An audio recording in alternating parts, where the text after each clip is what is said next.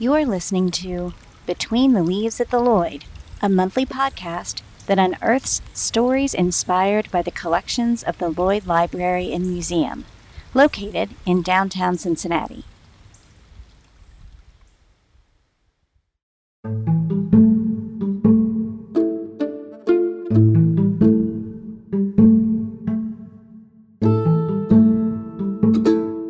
History of plants being used as medicine is as old as humankind. At the Lloyd Library and Museum, that history takes shape in rare books and artifacts collected by Curtis Gates Lloyd. But history isn't the only place to find documentation of plants being used as medicine. In a community garden in the Cincinnati neighborhood of Madisonville, that history comes to life in the form of Dominique Peebles. Peebles founded Brick Gardens, a social enterprise specializing in developing neighborhood specific community gardens and converting vacant buildings into indoor hydroponic grow farms. Though Peebles was born and raised in Louisville, he got in touch with his roots, his love of eating foods fresh from his garden, after he moved to his chosen home, the city of Cincinnati. I grew up in a family that grew their own food and I hated it because you know as a child you never get to do the fun stuff, right? It's always go pull those weeds or go cut the grass. It's all it's all the stuff teenagers hate to hear about having to do in the middle of the summer. And like you know, I, I think the day for me when when I stopped giving my father a hard time was, you know, we we would end the season doing a few things, and that was canning. I mean, we would canned stuff for four straight weekends, it seemed like. And he would make salsas and stuff like that. And then, you know, he would go pass them around to people, our friends in the neighborhood. But anything that was left over, he would just put in, you know, my family always kept the plastic Kroger bags that we would bring home. They would just shove them in a cabinet somewhere. And he would fill them up with whatever vegetables were left. And then we would go and set them around on, you know, some neighbors' doorsteps. And, you know, that there was one day you know, I really didn't want to do it, and I was being a brat, and I'm like, "Why are we doing this?" And he said, "You know, you get to go to go home and you eat every single night." And I'm like, "Yeah." And he goes, "Some of your neighbors don't get to do that." And that was it for me. I was like, "Okay, I get it." Almost instantly, in my mind, I started visualizing some of my neighbors that I now it clicked. I'm like, "Okay, you know, I remember that day." Where he was asking me for money or he was asking or it just seemed like he was you know going through the house staring at like so there's these things where it's like okay it's, it clicked years later after he graduated from college and landed a solid starter full-time job Peebles had another one of those moments where the reality of food insecurity just clicked. When I moved to Cincinnati, I moved straight to Over-the-Rhine, and it was before it was called OTR, right? So there was there was a grocery store, but it was the one, it was the last choice, right? You know, like I would just get in my car, I would hop across the bridge to Newport, get my groceries, and come back. Um, a lot of my neighbors would see that and would start giving me grocery lists, and and I started looking at almost everything that they asked for was all produce and stuff like that, and I, I got to thinking, okay, well I'm tired of going to the grocery store for people.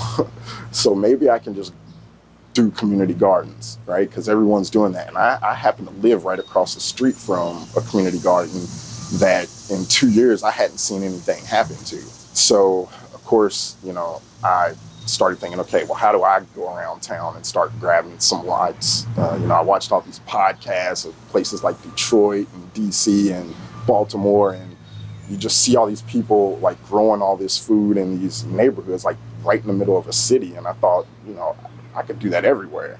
And I, I was green. I didn't know the agricultural landscape in Cincinnati or any of that stuff. So I just started literally knocking on doors. If I saw empty lot, I would knock on the door next to it, right? Do you know who owns this lot? Nine times out of 10, people would say, no, I don't know. Or, you know, people would point me to, well, call the city call the land bank and things like that. And every phone number I would call, someone would say, talk to Civic Garden Center, talk to Civic Garden Center. And I thought, okay, so there's somebody that's already doing things like that. And that's great. But one of the things that I thought could be an added benefit is if we were strategic about how we're distributing the food that's being grown and ways to engage the neighborhood to kind of own it themselves. And that's kind of where this this ever-changing idea of Brick Gardens came from. But picking up groceries for neighbors wasn't the only inspiration behind Brick Garden's focus on neighborhood food security. And I've just always been a civic minded person. So any types of nonprofits or projects that were going on that pulled at my heartstrings, I would try to at least volunteer my time because that's what made me feel good, but also, you know, with the intention of maybe I can volunteer my way into something that I actually enjoy doing and, and gives me purpose. My first volunteer gig was with Elements. And, you know, they were over by the Cincinnati Ballet, and the executive director, Tom, was just like, we have got to figure out a direction.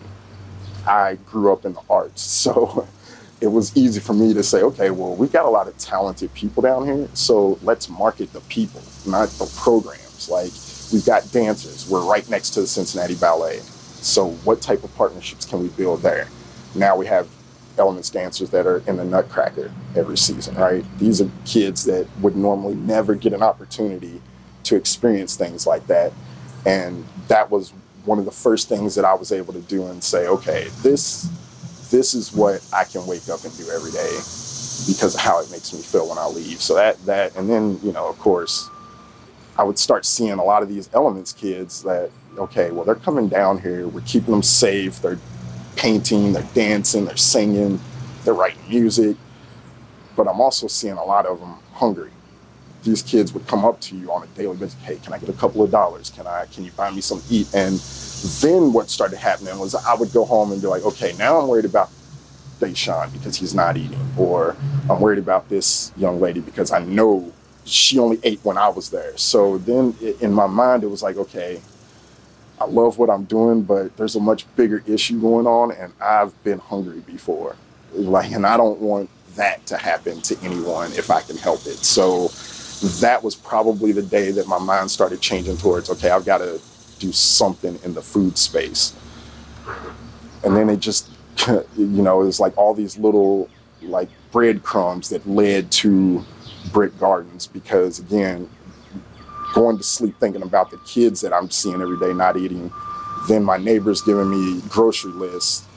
That was it was just something that I was like, okay, now I can't sleep at all because it's like I people aren't eating and for no other reason other than they don't have access to it. Right? So what can I do? Peebles' problem solving approach continued to guide him, beyond volunteering for other organizations, into creating his own. Initially, Brick Gardens was started just for that, just a growing operation that I could get into a neighborhood and use that as a tool to engage the community and then teach them the importance of how to grow food, why it's important to grow your own food so you know where it's come from, and then how that translates into a much healthier community, right? Um, because everything starts with what we're, we're putting in our bodies. And a lot of these communities just don't have the option to go the healthy route, right? Peebles not only saw the need for easy access to healthy food options in communities, he saw that easy access looked different depending on your neighborhood. He uses Madisonville as an example. The site of Brick Garden's fourth community garden was carefully researched and planned before any new seeds were planted. I'm not going to go into any neighborhood and grow food before I've got enough people in the community telling me, yeah, that's what we want not because you're saying we need it. we want that. And that tells me, okay, if I put it there, it's going to be supported by the people that I want to support it. So, you know, it's it's one of those things that we before we even agree to take on a project or go into a neighborhood, we spend weeks, if not months sometimes, just getting into the neighborhood so everyone knows who we are, showing up to council meetings, knocking on people's doors. I mean, I literally spent a Saturday going around Madisonville. I found one guy, he swore he knew everybody in the neighborhood that loved gardening. So I said, okay, well, you're taking me to every one of them. We visited like 15 homes. So right then, I, I, I met 15 different families. I saw 15 different families that grow their own food 15 different families that want to come down here and help. We had community members coming down here helping us pull weeds, or community members coming and dropping tools off in front of the door and things like that. So that's the stuff that even on days where all my corn gets knocked down, I'm still energized to go and put it back up because I know these people love walking back here and seeing what's in their neighborhood. But again, we also know that, hey, yeah, we're out here working from 8 to 12, but once we leave, these people are just now getting off work. They're just now walking by. So now we have people that are here in the daytime, and then we have people that come in the afternoon slash evening so that when there's days that we have stuff available, it's ease of access. Because we don't want someone to say, ah, it's easier to go down here. Right? That's what we're trying to trying to combat is that we're trying to make it easier for you to make the healthy choice.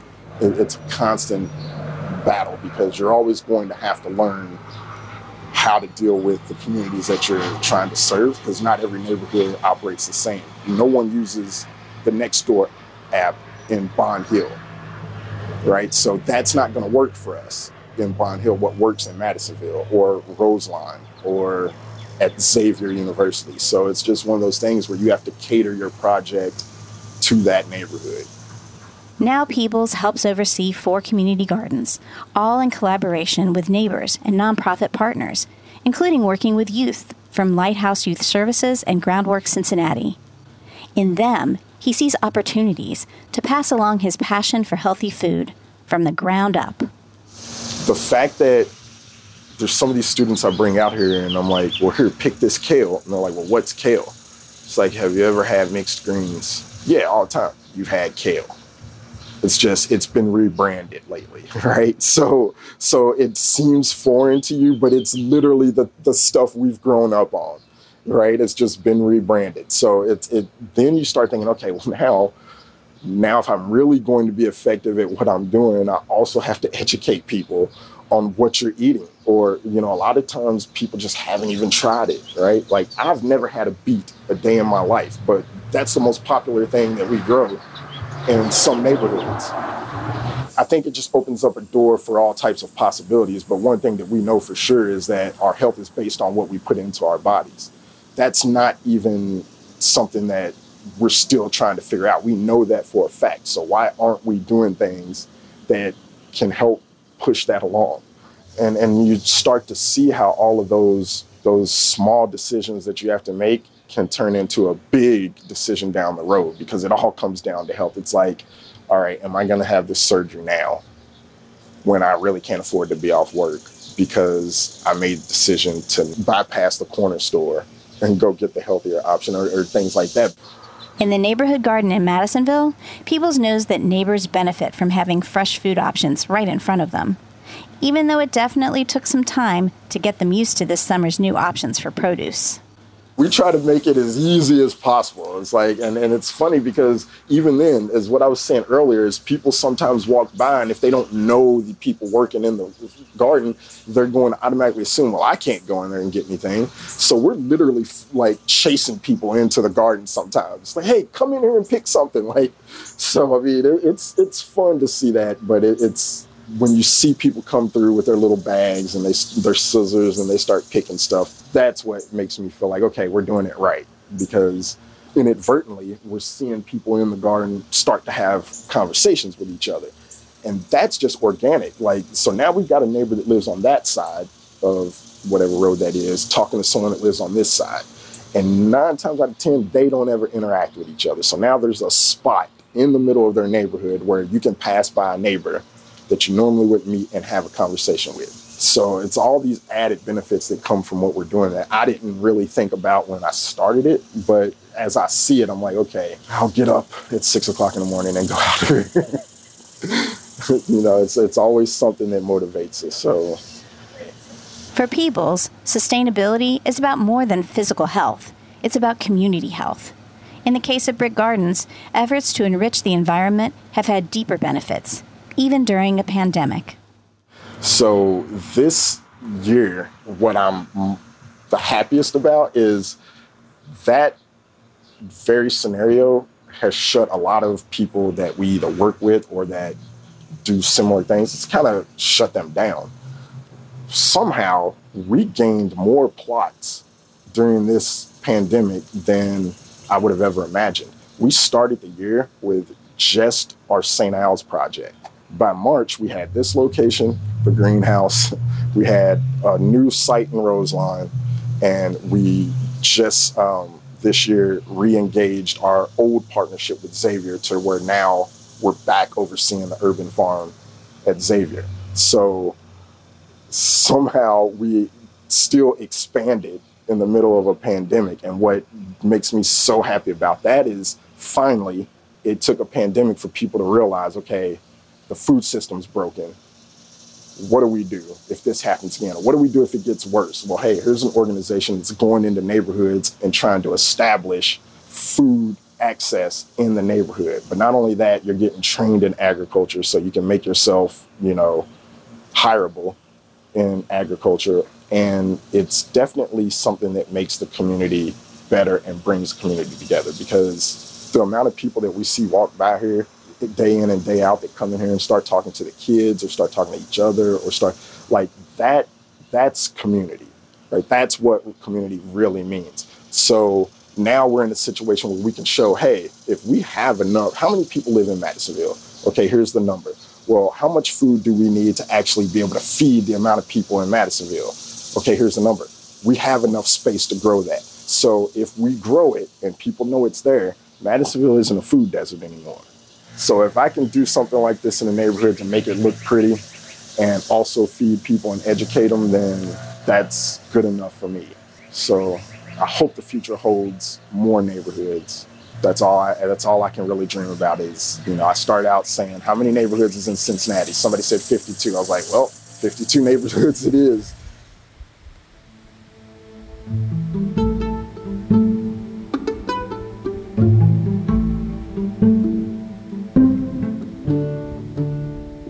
Thanks for listening to Between the Leaves at the Lloyd, a monthly podcast of the Lloyd Library and Museum in Cincinnati, Ohio.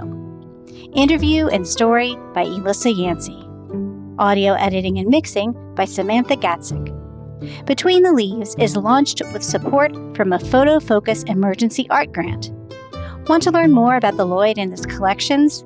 You can visit online anytime at lloydlibrary.org.